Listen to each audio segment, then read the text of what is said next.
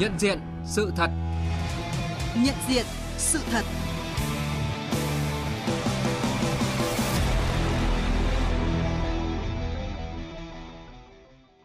Thưa quý vị và các bạn, Việt Nam đã tham gia 7 trên tổng số 9 điều ước quốc tế và luôn nỗ lực cao nhất để bảo vệ và bảo đảm quyền con người. Là một dân tộc từng trải qua chiến tranh, mất mát, Việt Nam hiểu rất rõ giá trị của quyền sống, của hòa bình và độc lập tự do. Tuy vậy, nhiều năm nay, không ít lần, một số các tổ chức phi chính phủ đã đưa ra những thông tin không đúng về tình hình nhân quyền, thực hiện quyền con người ở Việt Nam.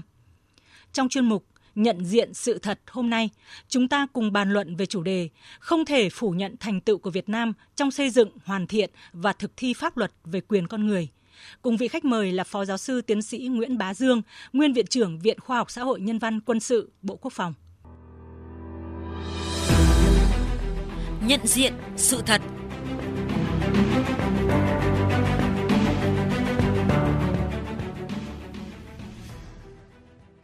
À, xin chào Phó Giáo sư Tiến sĩ Nguyễn Bá Dương. Xin chào quý vị thính giả của Đài Tiếng Nói Việt Nam. Thưa Phó Giáo sư Tiến sĩ Nguyễn Bá Dương, à, hàng năm thì có một số quốc gia và tổ chức quốc tế ra báo cáo về tình hình nhân quyền trên phạm vi toàn thế giới, trong đó có Việt Nam chúng ta. À, ông có suy nghĩ hoặc là cảm nhận gì về điều này ạ? Đây là một cái chiêu trò can thiệp thô bạo về nội bộ của nước khác, xuyên tạc bóp méo tình hình dân chủ nhân quyền Việt Nam. Cái mục đích cơ bản của họ là thứ nhất ấy là ra sức tuyên truyền cổ suý cho dân chủ nhân quyền của phương Tây. Coi cái dân chủ nhân quyền ở phương Tây là một cái hình mẫu mà mọi quốc gia, các chế độ chính trị xã hội khác phải theo họ, tức là họ đề cao cái vị thế của mình vi phạm thô bạo về cái dân chủ nhân quyền trên thế giới. Cái điều thứ hai ấy, là họ dùng dân chủ nhân quyền làm cái điều kiện để gây áp lực, để can thiệp vào nội bộ ở nước ta cũng như các nước khác có chế độ chính trị xã hội mà không đi theo con đường của họ. Cái điều thứ ba đấy, họ dùng cái chiêu bài dân chủ, nhân quyền để thúc đẩy hình thành hội nhóm à, các tổ chức chính trị xã hội đối lập với đảng nhà nước ta để, ờ, hình thành cái xã hội dân sự. Và cái điều thứ tư ấy, là cái đánh hội đồng tác động vào quốc hội Mỹ, vào EU và các nước phương Tây tổ chức quốc tế từ đó ra văn bản xuyên tạc tình hình dân chủ nhân quyền Việt Nam cản trở cái công cuộc đổi mới xây dựng và bảo vệ tổ quốc của nhân dân ta rõ ràng là cái việc làm của họ là sai trái là vi phạm hiến trương liên hợp quốc là vi phạm cái tuyên ngôn về nhân quyền và các cái công ước quốc tế về dân sự và chính trị công ước quốc tế về kinh tế văn hóa xã hội và các cái công ước quốc tế khác. Vâng, nếu như mà các báo cáo nhân quyền phản ánh đúng và khách quan và xây dựng về tình hình nhân quyền ở một nước, một khu vực nào đó thì rất là đáng hoan nghênh vì nó thúc đẩy tiến bộ xã hội. À, tuy nhiên thì các báo cáo này lại không được như vậy mà có nhiều điều không đúng với thực tế, không đúng với sự thật. Để rồi từ đó có các khuyến cáo nọ, khuyến cáo kia. À, theo ông thì các khuyến cáo dựa trên các yếu tố sai lệch ấy có đáng để cho chúng ta phải quan tâm không ạ? Chúng ta còn phải lo rất nhiều việc quốc kế dân sinh, phải lo ờ, đổi mới tăng trưởng kinh tế, nâng cao đời sống vật chất tinh thần cho nhân dân, rồi củng cố quốc phòng an ninh, lo bảo vệ tổ quốc, bảo vệ biển đảo, vân vân. Mà chúng ta lại cứ phải băn khoăn, cứ phải chăn trở về cái điều ấy thì thật sự lãng phí thời gian. Cách tốt nhất là cứ thực hiện đúng chủ trương đường lối của Đảng, chính sách pháp luật của nhà nước, những điều thiện chí mà bạn bè quốc tế nhiệt tình ủng hộ và giúp đỡ chúng ta. Đó là cái điều mà chúng ta nên làm nếu như các văn bản báo cáo của họ chứng giám những tiến bộ về dân chủ nhân quyền Việt Nam, những kiến nghị, những đề xuất của họ có lý, có tình mà giúp chúng ta uh, đổi mới, chúng ta làm tốt hơn, chúng ta hoan nghênh. Còn lại những quan điểm sai trái, quan điểm vu cáo, xuyên tạc, bôi đen hiện thực thì chúng ta thứ nhất phải ra sức đấu tranh vạch trần những sai trái quan điểm ấy để cho nhân dân nhận rõ âm mưu thủ đoạn chống phá của chúng cái thứ hai là chúng ta cũng phải đưa ra các cái quan điểm chính kiến của mình thực hiện các đối thoại dân chủ và thông qua các tổ chức quốc tế để chúng ta tuyên truyền cái đúng cái thật cái tốt đẹp của Việt Nam Vâng, ông có thể khái quát về những kết quả trong thực thi quyền con người ở Việt Nam trong những năm qua để bạn nghe đài hiểu hơn về các nỗ lực của Đảng và nhà nước ta. Từ khi ra đời đến nay thì Đảng nhà nước ta, nhân dân ta luôn phấn đấu để thực hiện những điều tốt đẹp mà Hiến trương Liên Hợp Quốc và Tuyên ngôn nhân quyền quốc tế đã xác định. năm 1930 khi Đảng ta vừa mới ra đời thì trong chánh cương vắn tắt, sách lược vắn tắt và điều lệ vắn tắt, Đảng ta đã khẳng định rõ cách mạng Việt Nam trước hết là làm cách mạng dân chủ, dân quyền, sau làm cách mạng xã chủ nghĩa để tiến tới xóa bỏ áp bức bóc lột bất công rồi xây dựng đời sống độc lập, tự do, ấm no, mưu cầu hạnh phúc cho nhân dân và thực hiện tất cả các cái quyền gì của nhân dân. Đến phong trào dân chủ năm 36 39 Đảng ta cũng đấu tranh để đòi cái dân chủ, dân sinh, dân nguyện rồi chúng ta khẳng định đòi cái quyền bầu cử, cái quyền lợi chính trị, rồi tự do hội họp báo chí, quyền đi lại và cái quyền sống làm người chính đáng, xóa bỏ cái áp bức bóc lột bất công, cái điều đó là hoàn toàn đúng. Và tuyên ngôn độc lập ngày 2 tháng 9 năm 45 bác hồ đã nói, tất cả mọi người sinh ra đều có quyền bình đẳng. Đúng vậy. Tạo hóa đã cho họ những cái quyền không ai có thể xâm phạm được. Trong những quyền ấy, có quyền được sống, quyền được tự do và quyền mưu cầu hạnh phúc. Những tư tưởng cơ bản của tuyên ngôn phù hợp với lại hiến trương liên quốc, với lại tuyên ngôn về nhân quyền của quốc tế và các công ước quốc tế. Cái điều đó là thật. Và chúng ta hướng đến thận tâm thiện trí để thực hiện cái điều đấy. Thế rồi, trong thời kỳ đổi mới, chúng ta xây dựng được hai cái vận kiện lớn là cương lĩnh xây dựng đất nước trong thời kỳ quá độ năm 1991 trong đó chúng ta khẳng định là tất cả chăm lo vì con người phát triển toàn diện con người Việt Nam và chăm lo cho độc lập tự do ấm no hạnh phúc của nhân dân Việt Nam. Ở Việt Nam hướng vào các đối tượng à, chính sách rồi các đối tượng người dân để hướng đến xóa đói giảm nghèo rồi nâng cao đời sống vật chất tinh thần nhân dân vân vân. Và hiến pháp năm 2013 chúng ta có hẳn một chương 36 điều cũng khẳng định về cái quyền con người và cái nghĩa vụ và quyền của công dân. Đó là tính chất ưu việt của ông đó đặc biệt đổi mới ấy, chúng ta đã đạt những thành tựu to lớn có ý nghĩa lịch sử là kinh tế chúng ta duy trì tốc độ tăng trưởng bình quân cao trong suốt 35 năm là 6% năm. Cái điều đáng mừng chứ. Kinh tế phát triển vững chắc, chính trị, xã hội rồi đời sống của nhân dân được cải thiện rõ rệt. Các lĩnh vực ờ, an sinh xã hội, y tế, giáo dục đào tạo, khoa học và công nghệ, rồi bảo vệ môi trường, rồi phát triển văn hóa, xây dựng con người Việt Nam có nhiều chuyển biến, tiến bộ tích cực so với lại trước đổi mới thì đó là thành tiệu to lớn và có ý nghĩa lịch sử tín hiệu đáng mừng là trong 10 năm, từ năm 2012 đến năm 2020 chúng ta giảm tỷ lệ nghèo từ 12% xuống còn có 3%. Chúng ta xóa được cái nạn đói kinh niên rồi chúng ta xây dựng cái nông thôn mới tạo ra cái bộ mặt nông thôn rồi cái bộ mặt đô thị thật là khang trang. Đúng như trong văn kiện độ 13 Tổng Bí thư Nguyễn Phú Trọng nói đất nước ta chưa bao giờ có được cơ đồ tiềm lực vị thế uy tín quốc tế như ngày nay. Điều đấy đã được khẳng định trên thực tế. Ai có lương tâm trách nhiệm cũng phải nhìn thấy hiện thực ấy. À, vâng xin được cảm ơn ông ạ và để nhằm làm rõ hơn những điều mà Phó Giáo sư Tiến sĩ Nguyễn Bá Dương đã đề cập, thì phóng viên Đài Tiếng Nói Việt Nam đã về xã Tả Lèng, huyện Tam Đường, tỉnh Lai Châu để ghi nhận về đời sống của bà con nơi đây. Năm năm trước, gia đình anh Giàng A Nhà dân tộc Mông ở bản Phìn Ngang, xã Tà Lèng, huyện Tam Đường, tỉnh Lai Châu, từng là hộ nghèo nhất bản, thường phải trông chờ vào gạo cứu đói của nhà nước. Nhưng này nhờ được cán bộ về bản tuyên truyền hướng dẫn cách làm kinh tế và được hỗ trợ cây con giống, nên gia đình anh đã biết cách làm ăn và hiện đã có thu nhập ổn định. Người dân trên bản chúng tôi tập trung vào phát triển kinh tế là chỉ trang nơi châu bò này, sang sáu thảo quả này có làm một tí nông chè thời gian tới thì chỉ có chăm sóc tốt cho nó xem nào nó phát triển thì nó lấy tí tiền nuôi quang ăn hầu Gia đình Giàng A Nhà chỉ là một trong số rất nhiều hộ dân ở Tà Lèng được hưởng chính sách hỗ trợ của nhà nước về cây con giống để phát triển sản xuất.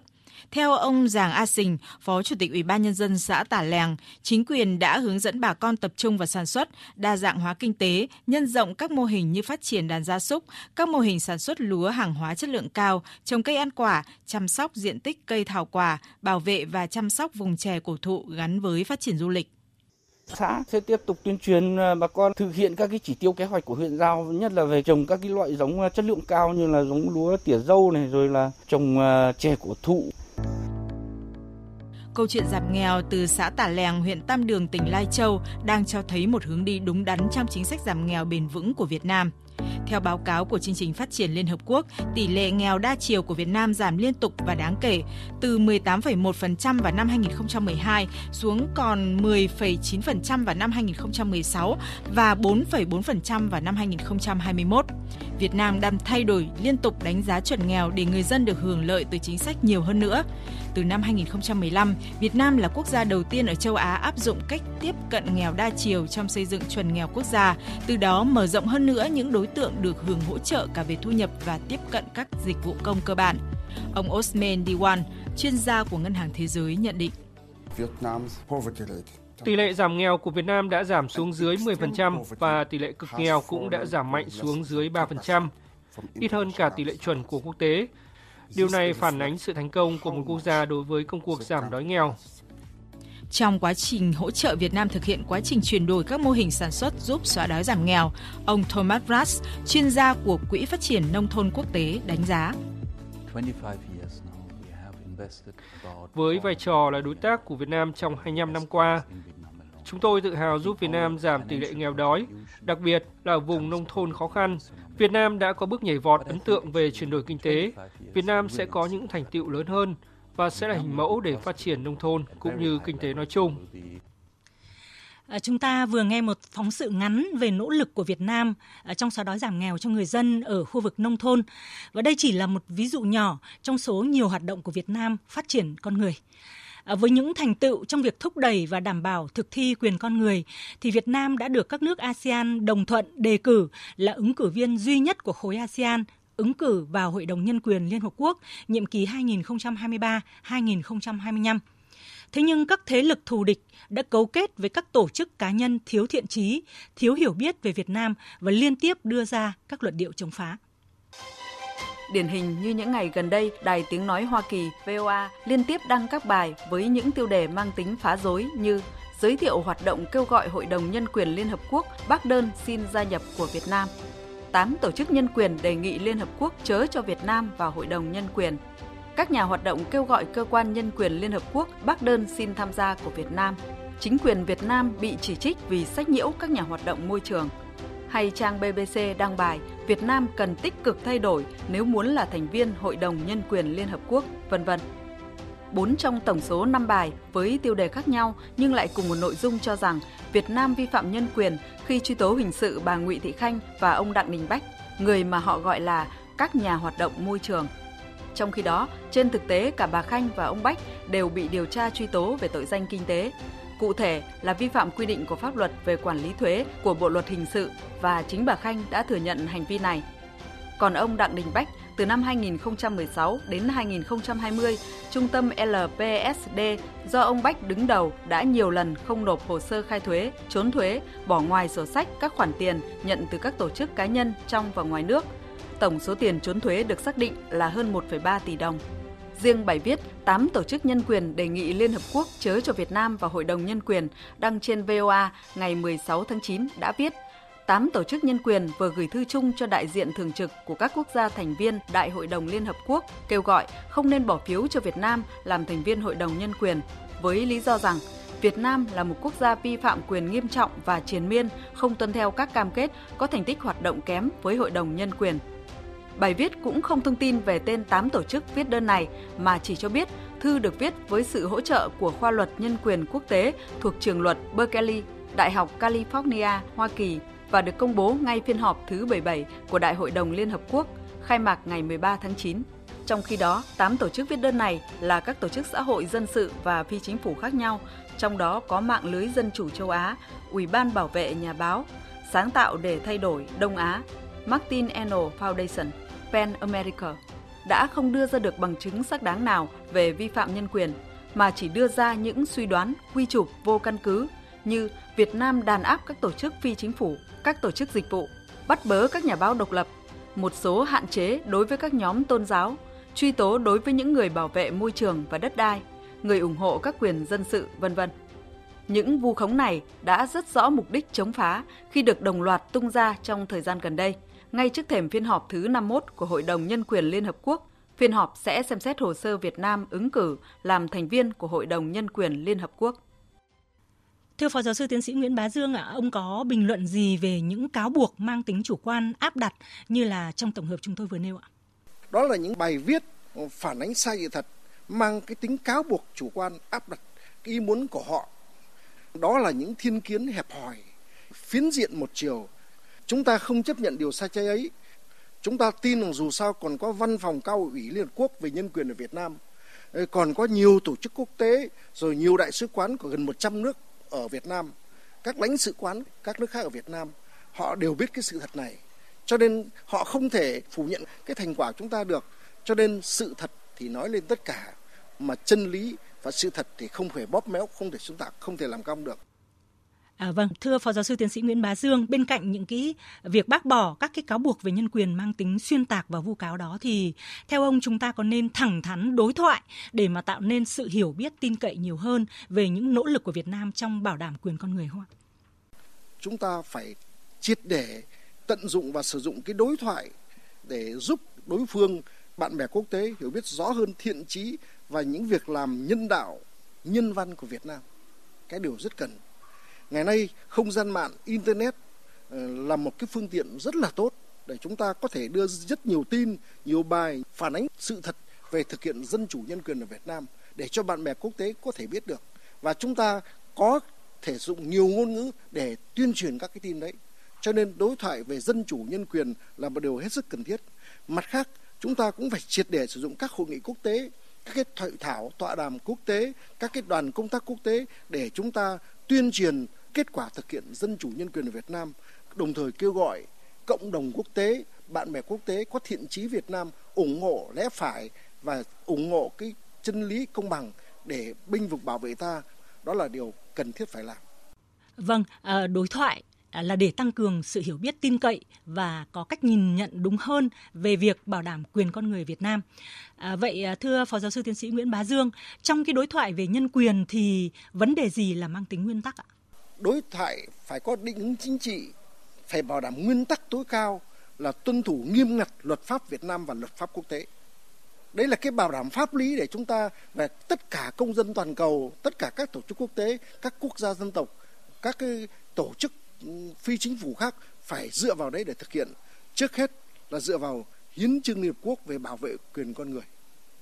cái này đã được hiến định cụ thể rõ ràng các điều khoản về binh vực bảo vệ quyền con người, cũng như cái điều mà ờ, hiến trương quốc đã khẳng định tất cả các quốc gia thành viên trong liên hợp quốc phải tuân thủ. Cái thứ hai là phải dựa vào tuyên ngôn nhân quyền năm 1948 tuyên ngôn nhân quyền này là cái gốc, là cơ sở nền tảng cái hiến định các cái quyền mà các nước, các quốc gia dân tộc, các tổ chức quốc tế phải tuân thủ. Và từ đây ờ, đã pháp biển hóa thành công ước quốc tế về nhân quyền các cái công ước quốc tế về quyền đến nay thì có hai cái công ước mà Việt Nam đã ký đầu tiên là công ước quốc tế về nhân quyền ừ, quan trọng nhất là về dân sự và chính trị. Cái đấy quan trọng lắm. Cái thứ hai là công ước quốc tế về kinh tế văn hóa xã hội. Hai cái công ước này là pháp điển hóa thành công của quốc tế về nhân quyền. Chúng ta phải thực hiện thắng lợi những cái chủ trương lối của đảng và những cái cái điều khoản trong hiến pháp năm ba này. Nó chứng minh cái chủ trương đường lối của đảng của nhà nước đúng đắn và cái tính yêu Việt của chế độ xã hội chủ nghĩa mà chúng ta đang xây dựng và nó là sự thật để bác bỏ mọi cái sự vu cáo vu khống mọi cái xuyên tạc bôi đen về thực hiện dân chủ nhân quyền Việt Nam Vâng, đối thoại là cần thiết để sẻ chia, hiểu nhau hơn và cùng hướng tới nhận thức chung. Và trong những năm qua thì Việt Nam đã kiên định nguyên tắc này trên cơ sở đối thoại đã cụ thể hóa thành các việc làm cụ thể.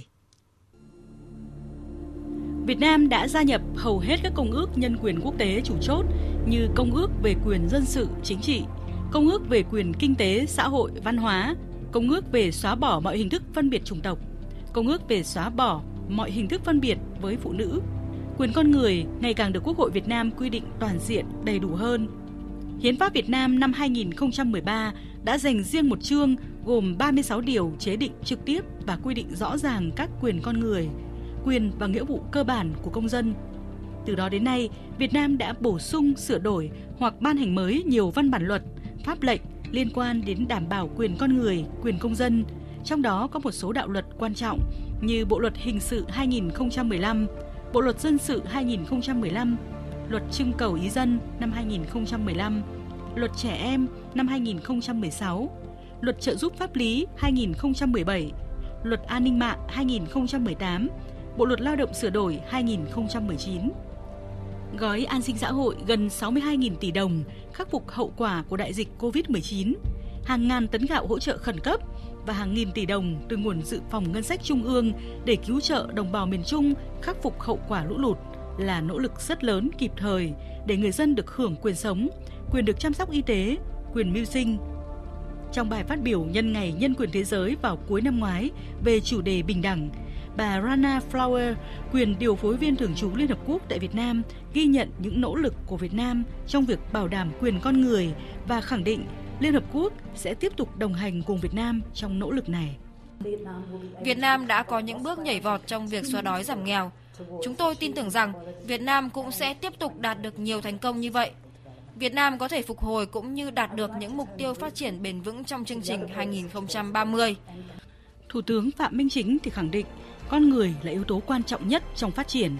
Nhân quyền lớn nhất ở Việt Nam là lo cho dân hạnh phúc, ấm no, dân chủ. Một vấn đề hết sức quan trọng là nâng cao cái đời sống vật chất tinh thần của nhân dân. Là cái nhân quyền ở Việt Nam lớn nhất là chúng ta lo cho 100 triệu dân ấm no hạnh phúc, dân chủ. Đấy là nhân quyền. Cụ thể hóa bằng phát huy tối đa cái yếu tố con người. Lấy con người vừa là trung tâm, vừa là chủ thể, vừa là mục tiêu, vừa là động lực cho sự phát triển. Chúng ta không hy sinh cái an sinh xã hội, không hy sinh cái môi trường để chạy theo cái tăng trưởng đơn thuần.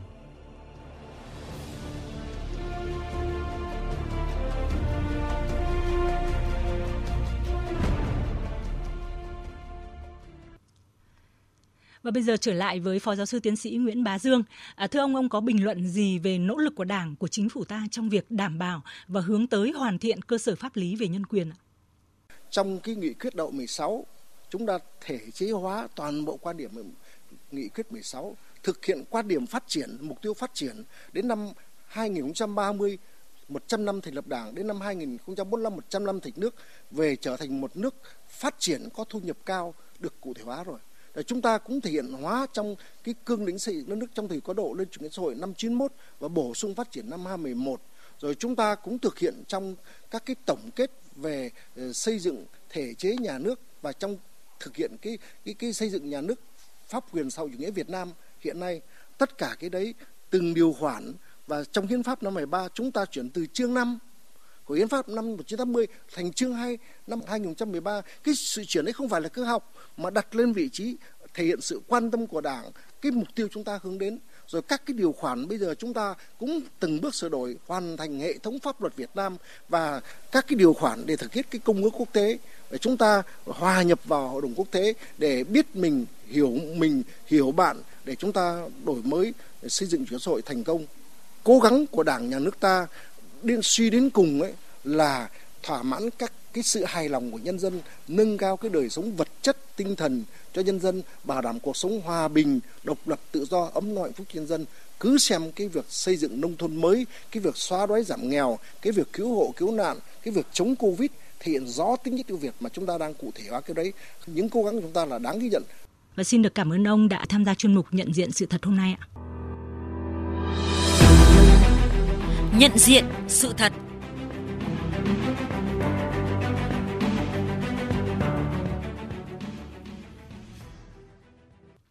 Vâng thưa quý vị, thưa các bạn, chưa có quốc gia nào có thể thực hiện đầy đủ các quyền con người bởi rất nhiều nguyên nhân về lịch sử, văn hóa, chính trị, điều kiện xã hội và thậm chí là cả thiên kiến.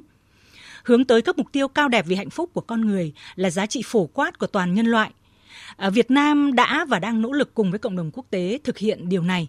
Những thành tựu sau hơn 35 năm đổi mới trên tất cả các lĩnh vực, việc phòng chống và đẩy lùi đại dịch COVID-19, phục hồi kinh tế xã hội, đời sống và chất lượng sống của nhân dân ngày càng cao, vị thế quốc tế của Việt Nam được khẳng định và người dân cảm nhận rõ điều này, bạn bè quốc tế cũng thừa nhận điều này. Những ý kiến xuyên tạc phủ nhận thành tựu của Việt Nam trong xây dựng, hoàn thiện và thực thi pháp luật về quyền con người là không thể chấp nhận.